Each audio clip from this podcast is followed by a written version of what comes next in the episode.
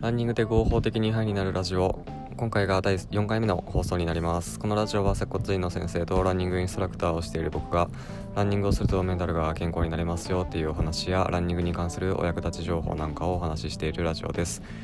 僕がやっているランニング教室の案内はプロフィールページにリンクが貼ってあるのでそちらをご覧ください。よろしくお願いします。えー、運動がどれくらいメンタルにいいかっていうのは研究とか実験でもいくつも証明されていてうつ病の患者さんに運動をしてくださいって言ったグループと薬を飲んでくださいって言ったグループに分けた場合どっちが症状が改善されたかを比べた実験があるんですけどこの実験の結果っていうのは運動も薬もどっちも同じぐらい症状が改善されたっていう風になっています。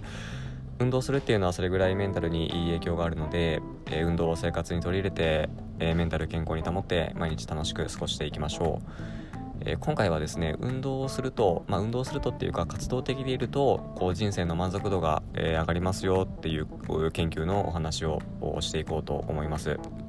えー、これがですねアメリカの研究ですね、えー、アメリカの研究によれば座りっぱなしよりも活発に動いている方が気分が良くなり活動的に過ごした日の方が人生の満足度が高くなったっていうことが分かっています。で、えー、もう一個ですね、えお話しするとアメリカとイギリスの研究ですね。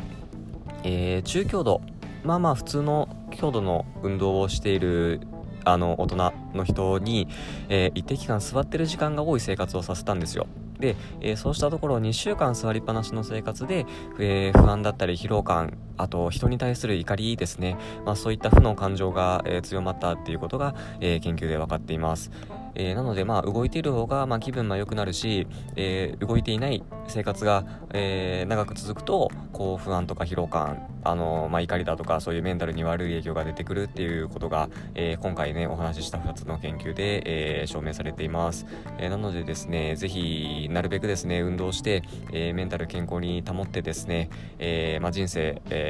幸せに、え生きていくっていうのが、えやっぱりねストレスなくえー、過ごすコツだと思いますので是非ですね、えー、運動を生活に取り入れてみてはいかがでしょうか。はいということでですね今回はあ運動をしているとメンタルが良くなりますよ、えー、動かない時間が長いとこうメンタルに負の影響が出てきますよ。っていうことのお話をさせていただきました。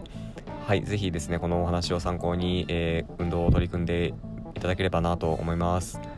はいじゃあ今日はこん、えー、今日はこれで終わります。thank you